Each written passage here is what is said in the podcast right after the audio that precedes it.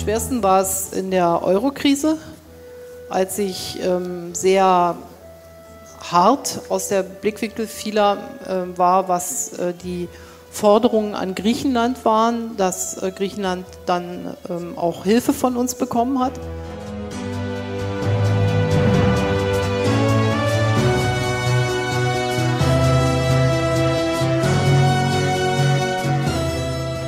Όταν λοιπόν τη ρώτησα ποια ήταν η πιο δύσκολη στιγμή σε αυτή την πολιτική της πορεία, είπε κατά τη διάρκεια της κρίσης του ευρώ όταν ζήτησα τόσα πολλά από τους πολίτες στην Ελλάδα. Ναι.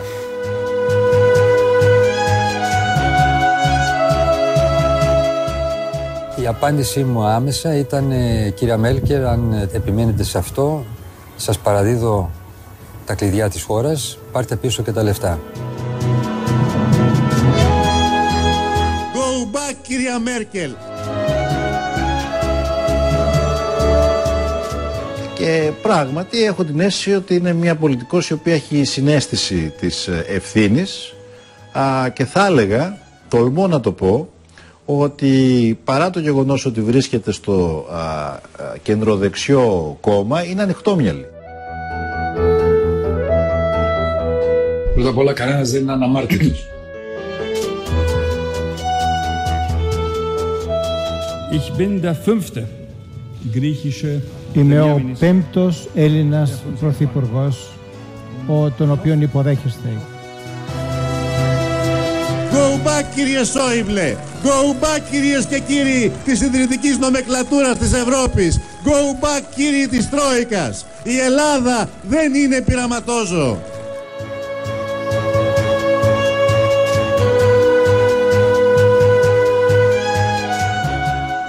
16 χρόνια, 6 Έλληνες πρωθυπουργοί, μία καγκελάριος. Η Άγγελα Μέρκελ ετοιμάζεται να αποχαιρετήσει την εξουσία μετά τις εκλογές της επόμενης Κυριακής. Σπάνια στα ιδεοδρομία ενός ξένου πολιτικού προσώπου συνδέθηκε τόσο στενά με την περιπέτεια της ελληνικής ιστορίας. Στην οικονομική κρίση, στο προσφυγικό, ακόμα και τώρα στην πανδημία, οι αποφάσεις τις οποίες η Μέρκελ είχε συχνά τον πρώτο λόγο καθόρισαν τη μοίρα της Ελλάδας. Κυρίες και κύριοι, είναι το Ράδιο Κάπα, το εβδομαδιαίο podcast της Καθημερινής. Και σήμερα θα προσπαθήσουμε με τη βοήθεια του Γιώργου Παγουλάτου, Γενικό Διευθυντή του ΕΛΙΑΜΕΠ, καθηγητή Ευρωπαϊκής Πολιτικής και Οικονομίας στο Οικονομικό Πανεπιστήμιο Αθηνών και τακτικού αρθρογράφου της Καθημερινής, θα προσπαθήσουμε να μετρήσουμε το αποτύπωμα που αφήνει η καγκελάριος στα ελληνικά αλλά και στα ευρωπαϊκά πράγματα.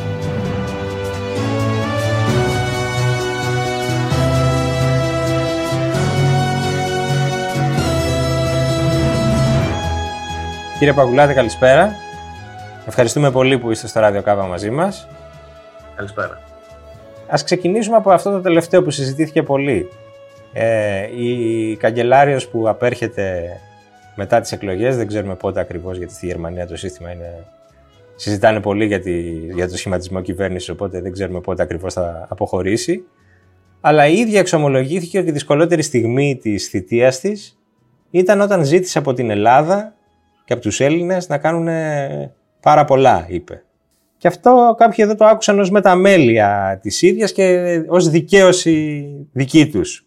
Εσείς πώς το ακούσατε αυτό; Σας εξέπληξε; Εγώ το ακούω καταρχήν ως μια προσπάθεια δημιουργίας ε, μιστεροφημίας, ε, μια ανερχόμενη καγκελάριος ε, που πλέον δεν ενδιαφέρεται να επανεκλεγεί, κοιτάει να δει ποιο είναι το αποτύπωμά της στην ιστορία η ιστορία θα είναι αυστηρή με τη Μέρκελ σε ένα πράγμα κυρίως, στην ε, ε, ελλειπή διαχείριση της κρίσης της Ευρωζώνης. Νομίζω θα της πιστώσει ότι το χειρότερο αποφεύθηκε και αυτό δεν είναι καθόλου αμεληταίο. Αν θυμηθούμε τι γραφόταν την περίοδο του 2009-2010, όταν καθημερινά σχεδόν αναλυτές έγκυρα μέσα στοιχημάτιζαν για την έξοδο της Ελλάδας τη διάλυση Ευρωζώνης, μια σειρά χρεοκοπιών, ακόμα και τη διάλυση Ευρωπαϊκής Ένωσης. Όλα αυτά αποφεύθηκαν και σε μεγάλο βαθμό τα πιστώνεται η Μέρκελ. Από την άλλη πλευρά είναι σαφές ότι το βάρος και η οξύτητα της λιτότητας που επιβλήθηκε κυρίως στην Ελλάδα και κατά δεύτερο λόγο στις άλλες οικονομίες, κυρίως στην Ελλάδα, προφανώς ανάλογη του βαρύτατου δημοσιονομικού προβλήματος που είχε η χώρα μπαίνοντας στην κρίση. Καμία άλλη οικονομία δεν ήταν ούτε από απόσταση συγκρίσιμη. Υπάρχει η συνένεση και είναι αρκετά ευρεία και δεν αφορά μόνο την άλλη άκρη του Ατλαντικού αλλά και την, και την Ήπειρο ότι ήταν βαριά η λιτότητα. Στο δικό μας απολογισμό, ας το πούμε, τι βαραίνει περισσότερο νομίζετε; Δηλαδή υπάρχουν δύο, χοντρικά δύο ερμηνείες της ε, επιρροής που είχε η Μέρκελ στα ελληνικά πράγματα. Υπάρχουν εκείνοι που λένε ότι μας καταδίκασε με τη λιτότητα και υπάρχουν και άλλοι που λένε ότι χωρίς τη Μέρκελ θα ήμασταν εκτός ευρώ σήμερα. Η, η ετοιμιγορία ιστορική προς τα που θα κλείνει δεν είναι απαραίτητο να είναι ή το ένα ή το άλλο. Ε, σε διαφορετική, δηλαδή αυτά τα δύο που αναφέρετε πολύ σωστά είναι νομίζω τα δύο ακραία σημεία που προσδιορίζουν το εύρος του αποτυπώματος της Μέρκελ. Πράγματι ε, η Μέρκελ έχει μεγάλη ευθύνη για τη λιτότητα. Πράγματι χωρίς τη Μέρκελ θα ήταν εξαιρετικά πιθανό η Ελλάδα να έχει βρεθεί έξω από την Ευρωζώνη. Όχι ως αποτέλεσμα επιλογής, αλλά ως αποτέλεσμα μιας σειράς ε, μοιραίων εξελίξεων και ατυχημάτων. Επομένως, ναι, μας κράτησε στην Ευρωζώνη, αλλά το τίμημα αυτό ήταν ε, το βαρύ κόστος της λιτότητας. Και διότι είχαμε την ατυχία να είμαστε οι πρώτοι που βρεθήκαμε σε κρίση. Έτσι, και άρα έπρεπε να εξαντληθεί η αυστηρότητα και εν ώψη και του φάσματος του ιδεολογικού που ε, έχουν απέναντί τους οι πιο συντηρητικές οικονομίες του Βορρά, του περίφημου ηθικού κινδύνου. Δεν έπρεπε να φανεί ότι η Ευρωπαϊκή Ένωση, η Ευρωζώνη χαρίζεται απέναντι σε μέλη τα οποία ε, ασκήσανε με τρόπο ανεύθυνο την οικονομική πολιτική μέσα στη ζώνη του κοινού νομίσματος. Σε αυτή την πορεία, ε, ας το πούμε από το 2009 και μετά, και τη σχέση της με την Ελλάδα, εσείς θα ξεχωρίζατε κάποια στιγμή της, κάποια απόφαση που ήταν ας πούμε η, πιο, η χειρότερη, η καταστροφικότερη; Γιατί εντάξει, καταλαβαίνουμε ότι μείναμε στο ευρώ, το ότι μείναμε στο ευρώ ήταν περισσότερο μια πολιτική απόφαση που όντως την επομίστηκε εκείνη και με κάποιο κόστος. Αλλά αν πάμε στα αρνητικά της, δηλαδή εσείς θα ξεχωρίζετε κάτι μια στιγμή που αν, αν τα είχε δει αλλιώς τα πράγματα θα, θα είχαν εξελιχθεί καλύτερα για μας; Ε, νομίζω θα ξεχώριζα δύο πράγματα. Το ένα είναι το ότι δεν επέμεινε αρκετά στην αρχή της κρίσης, το 2010, σε μια λύση μερικής αναδιάρθρωσης του χρέους, ε, όχι με τη μορφή του κουρέματος απαραίτητα, αλλά με τη μορφή τουλάχιστον των επιμηκύνσεων των λήξεων. Εάν τη χρονιά εκείνη που η χώρα είχε το 2010 πολύ βαριές ανάγκες αναχρηματοδότησης του χρέους, εάν οι λήξεις αυτές επιμηκύνονταν, ακόμα και για μερικά χρόνια, αυτό θα είχε δώσει μεγάλες ανάσες στην ελληνική οικονομία και θα είχε μετριάσει την ένταση της λιτότητας. Δεν θέλω να πω ότι η Μέρκελ θα μπορούσε να το είχε κάνει αυτό, αλλά θα μπορούσε να έχει ασκήσει μεγαλύτερη πίεση σε αυτήν την κατεύθυνση. Ξέρουμε ότι, τότε. Αυτή η σκέψη χρειάστηκε να οριμάσει για πολύ καιρό μέχρι να γίνει πολιτικός εφικτή. χρειάστηκε να οριμάσει. Η Ευρωπαϊκή Κεντρική Τράπεζα τότε του Τρισέ ήταν ευθέως αντίθετη κτλ. Αλλά νομίζω ότι θα, εάν είχε ασκήσει περισσότερη ε, πίεση η Μέρκελ σε αυτό, μπορεί να είχαμε κάτι καλύτερο. Το δεύτερο, το, και, και τότε και το κόστος της διάσωσης Ελλάδας, εάν κάτι τέτοιο είχε γίνει, αν είχε περιοριστεί, τότε πιθανό να μην ήταν πάνω από 50 δις. Ναι, να μην, μην χρειαζόμασταν το δεύτερο και το τρίτο πακέτο. Ακριβώς και, και την τεράστια ένταση δημοσιονομικής προσαρμογής και αυτή τη διαδικασία του να κυνηγάμε συνέχεια την ουρά μας. Το δεύτερο, που ίσως ήταν ακόμα πιο μοιραίο από το πρώτο, γιατί αφορά και μία συνδέεται με μία ιστορική απόφαση, δηλαδή μπορεί να το εντοπίσει κανείς και στο χρόνο, ήταν η περίφημη δήλωση τον Οκτώβριο του 2010 στην Τοβίλ, ε, Μέρκελ Σαρκοζή που είπαν ότι για οποιαδήποτε διάσωση κυβερνήσεων στο μέλλον είχε προηγηθεί το πρώτο μνημόνιο, το πρώτο δανειακό πρόγραμμα της Ελλάδας, θα πρέπει ε, να βάζουν το χέρι στη τσέπη οι ομολογιούχοι οι δανειστές. Δηλαδή θα πρέπει να, το κόστος να επιβαρύνει και τον ιδιωτικό τομέα. Αυτό ασχέτως του αν ήταν μια ε, θέση δίκαιη και βάσιμη, έτσι, δημιούργησε ένα τεράστιο πρόβλημα στις αγορές ομολόγων της περιφέρειας, τα spreads εκτινάχθηκαν, όχι μόνο στην Ελλάδα, αλλά και στην Ιρλανδία. Μέχρι τότε, μέχρι περίπου το Σεπτέμβριο του 2010, το πρόγραμμα προσαρμογής της Ελλάδας ε, αποσπούσε επένος. Ο Παπακοσταντίνος, ο Υπουργός Οικονομικών, ε, στη σύνοδο του IMF, ε, είχε επενεθεί ευρύτατα και ο τύπος και οι εκθέσεις κτλ. Νομίζω ότι και ο ίδιος ο Κωνσταντίνο στον απολογισμό του στο δικό του βιβλίο αυτή τη στιγμή της Ντοβίλ ξεχωρίζει ως το σημείο, ας πούμε, χωρίς επιστροφή, γιατί μετά τα πράγματα επιδεινώθηκαν ραγδαία. Ναι, γιατί και η διαφορά ήταν πολύ μεγάλη. Δηλαδή η, η, η αποδιάρθρωση, ο εκτροχιασμός της αγοράς χρέους ό,τι αφορά την Ελλάδα ήταν πλέον απόλυτος, ορατός και χωρίς επιστροφή. Δημιούργησε μετά την ανάγκη ε, να δοθεί μια πραγματική αναδιάρθρωση του χρέους όπως έγινε αργότερα, αλλά χάθηκε όλο το πρώτο μισό, όλο το 2011 πρακτικά, έτσι, στη προσπάθεια να επεξεργαστεί η Ευρωπαϊκή Ένωση μαζί με τους δανειστές ένα πρόγραμμα αναδιάρθρωσης, το οποίο κάθε τόσο γινόταν όλο και μεγαλύτερο. Σας θυμίζω τη διαφορά του αρχικού προγράμματος, του αρχικού μεγέθους κουρέματος τον Ιούνιο με αυτό που τελικά προέκυψε το φθινόπωρο. Όλη αυτή ήταν μια χρονιά που ήταν ε, εξαιρετικά οδυνηρή για την ελληνική οικονομία και δεν χρειαζόταν να είναι τόσο οδυνηρή εάν δεν είχε προηγηθεί αυτή η απόφαση, μοιραία απόφαση, στην, μοιραία δήλωση στην Τοβίλ τον Οκτώβριο 2010. Ωστόσο, έκτοτε η Μέρκελ συνεργάστηκε με όλους, νομίζω, με όλες τις ελληνικές ηγεσίες που ακολούθησαν.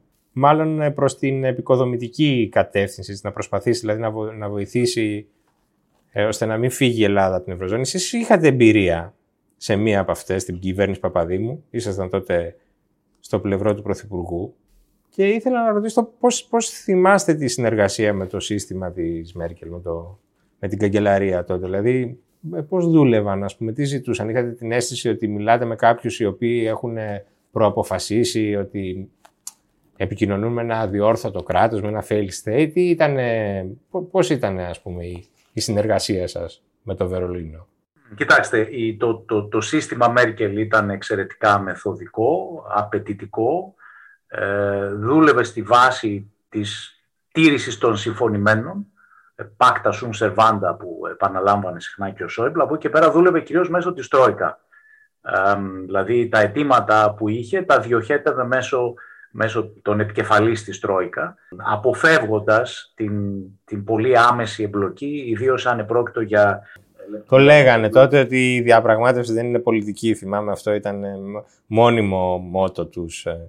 Ναι, ακριβώς και ήθελε να, να αποφύγει και το, και το στίγμα, αν θέλετε, το πολιτικό, το ότι η γερμανική κυβέρνηση, η Μέρκελ η ίδια, είναι αυτή που επιβάλλει τους όρους ε, της λιτότητας. Ε, όλος ο χειρισμός και Μέρκελ και Σόιμπλε ήταν να μείνει όσο γίνεται η Γερμανία έξω από το κάδρο. Αντιστοίχως στο Eurogroup, για παράδειγμα, όταν υπήρχαν κάποιες, κάποιες αυστηρές κουβέντες να υποθούν, συνήθως λέγονταν από κάποιον από τους υπουργούς οικονομικών που βρίσκονταν στη γενικότερη στο, περιφέρεια επιρροής του Σόιμπλο, το Σλοβάκο ή τον Αυστριακό κτλ.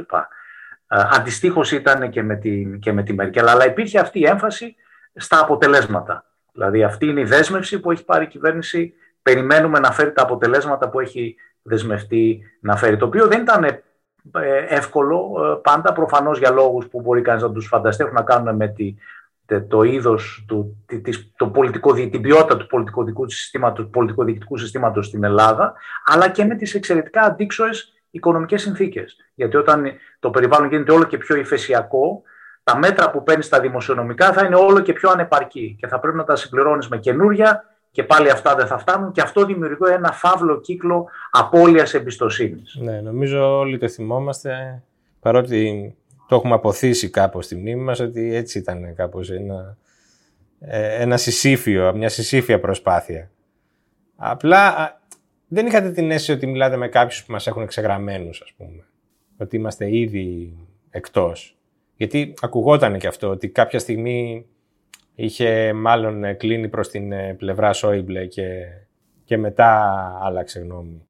Ναι, η πλευρά Σόιμπλε εξέπεμπε συχνά αυτό το μήνυμα. Είτε το εξέπεμπε διότι είχαν αποφασίσει μεταξύ τους να παίζουν το ρόλο του καλού και του κακού αστυνόμου. Είναι μια εκδοχή. Η δεύτερη είναι ότι ο Σόιμπλε πραγματικά το πίστευε αυτό. Δηλαδή, και αν αντρέξει κανείς στα κείμενά του και στις δημόσιες θέσεις τους, ο Σόιμπλε θεωρούσε ότι η Ελλάδα, και όχι μόνο η Ελλάδα, ακόμα και άλλες κυβερνήσεις του Νότου, δεν θα έπρεπε να είναι στο ευρώ. Δεν μπορούσαν να είναι. Ναι, νομίζω ότι ο Σόιμπλε τότε είχε μια περίεργη ε, αντίληψη για το ε, πώς θα μπορούσε να, να γίνει πιο δυνατή η Ευρώπη, ε, ακροτηριάζοντας ας πούμε τα άρρωστα μέλη, να το πω έτσι λίγο με, με μια σπλάτερ παρομοίωση. ήταν ένα είδος ηφηγένειας, για να το πω έτσι λίγο πιο ρομαντικά, που θα έπρεπε να θυσιαστεί για να πνεύσει ο ούριος άνεμος για τους υπόλοιπους. Τώρα αν ανοίγαμε λίγο την εικόνα και φεύγαμε από τα δικά μας, ε, η Μέρκελ έχει παίξει και ένα πολύ κεντρικό ρόλο ε, ως ε, ηγέτης ε, συνολικά της Ευρώπης και νομίζω και της Δύσης. Δηλαδή θυμάμαι αυτό το τελευταίο ταξίδι του Ομπάμα μετά την εκλογή Τραμπ που μετά την Αθήνα πήγε στο Βερολίνο για να την πείσει να είναι ξανά υποψήφια για την καγκελαρία, γιατί η ίδια αμφιταλαντευόταν, προκειμένου να κρατήσει ας πούμε τα ενία της Δύσης εκείνη. Θα λείψει από την Ευρώπη η Μέρκελ και τι θα λείψει; Ε, νομίζω θα λείψει. Είναι μεγάλο ιστορικό μέγεθος η Μέρκελ με ε, συνολικά θα έλεγα σημαντική συμβολή στο να αποφύγει, στο να επιβιώσει η Ευρωζώνη.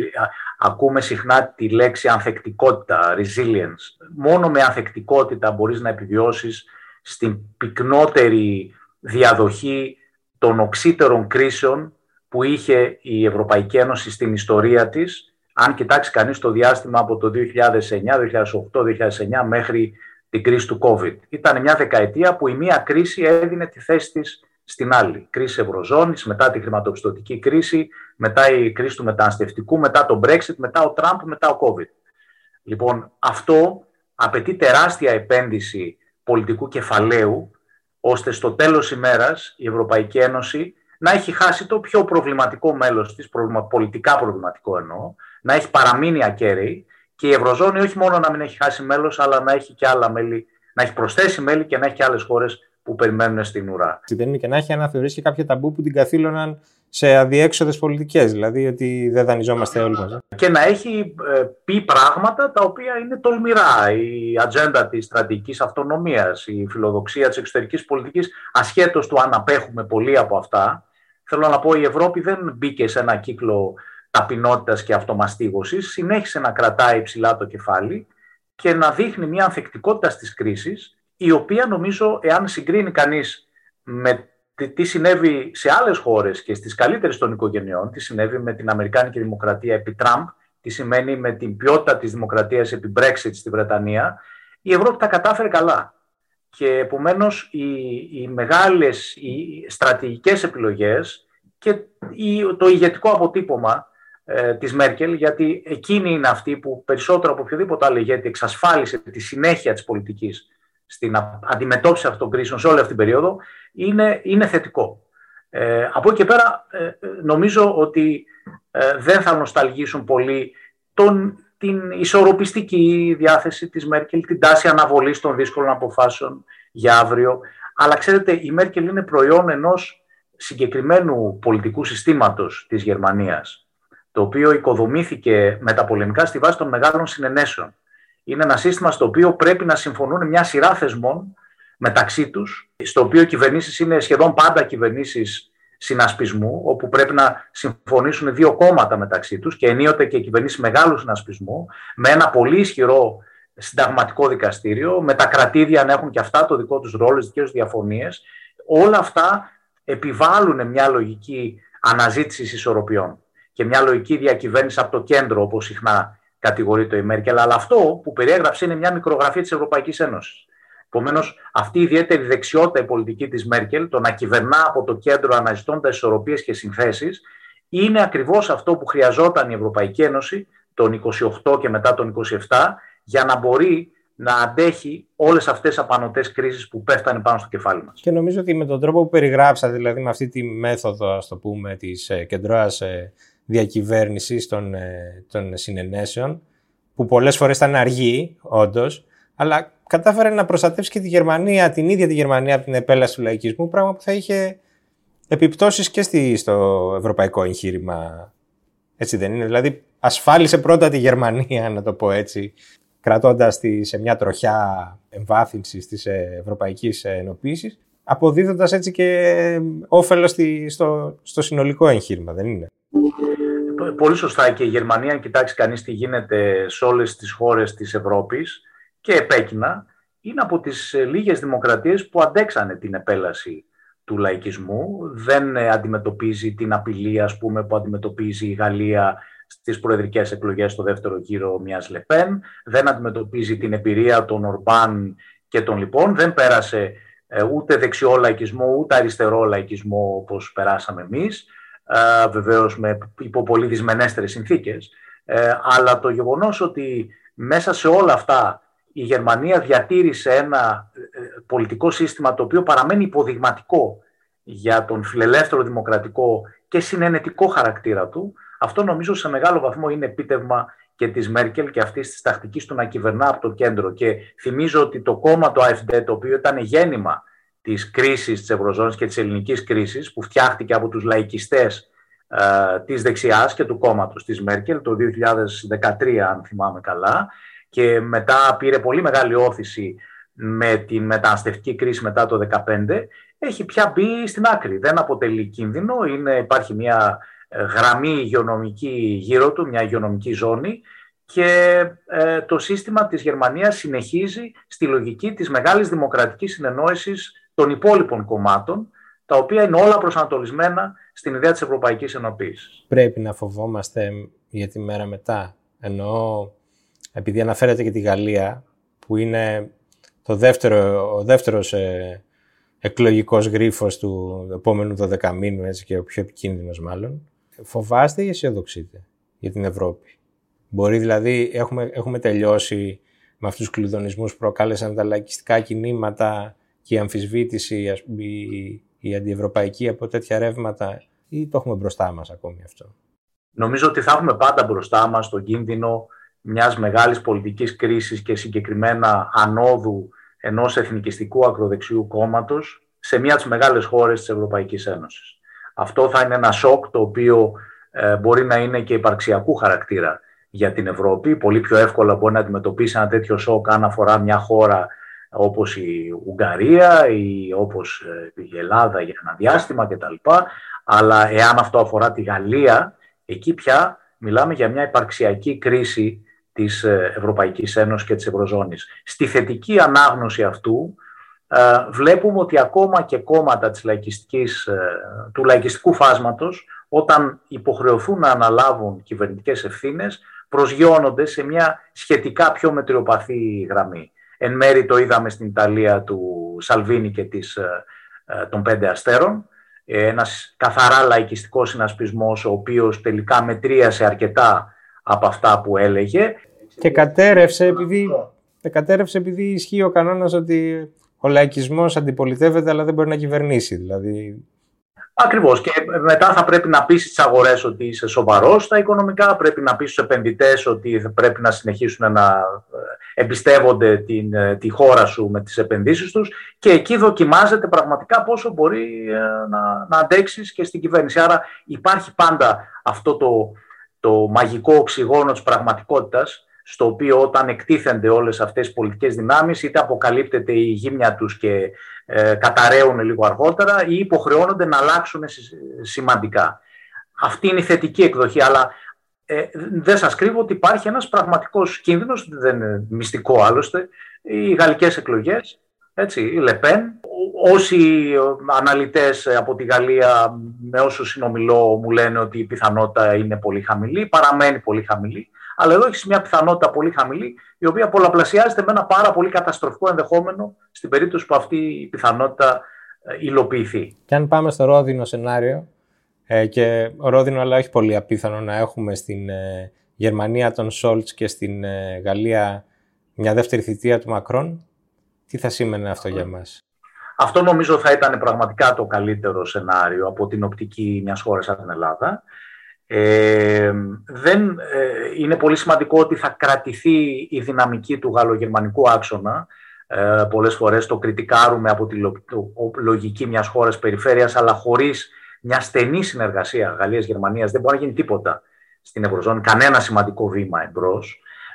Επομένως αυτό θα... Και έχουν, είναι σαφές ότι ο Μακρόν έχει μεγαλύτερη συνάφεια ε, με, με το S5 όπως είναι σήμερα, συναντώνται σε περισσότερα ζητήματα από ότι με το κόμμα της κυρίας Μέρκελ, χωρίς αυτό να σημαίνει ότι δεν θα είναι πολύ καλή η συνεργασία του και με μια κυβέρνηση χριστιανοδημοκρατών.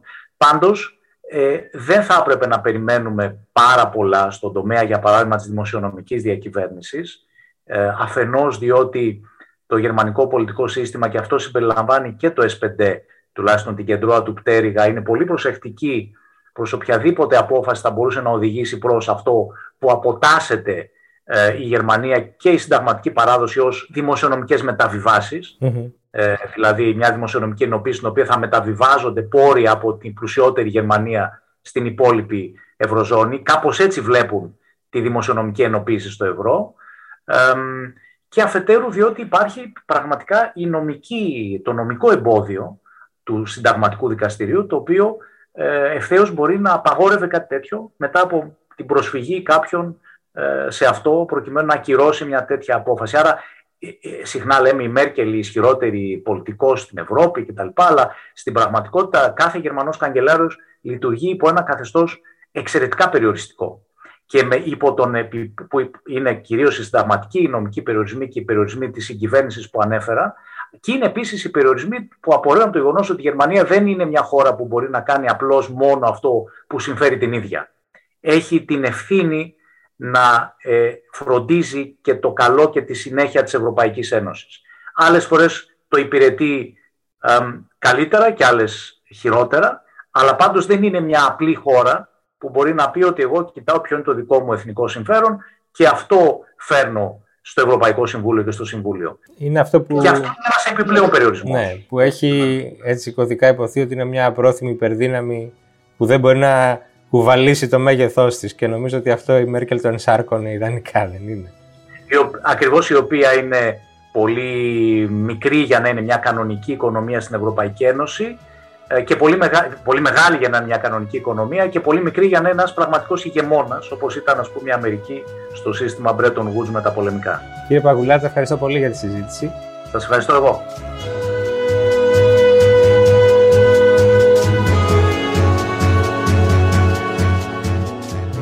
Η Μέρκελ σίγουρα θα λείψει σε όσους την χρησιμοποιούσαν ως κιάχτρο, σε όσους είχαν αναβολικό στόχο για να φορτώνουν τις δικές τους πολιτικές ανεπάρκειες. Αυτά για σήμερα. Το Radio Κάπα επιστρέφει την επόμενη Παρασκευή. Στείλτε σχόλια και προτάσεις στο radio.k, καθημερινή.gr.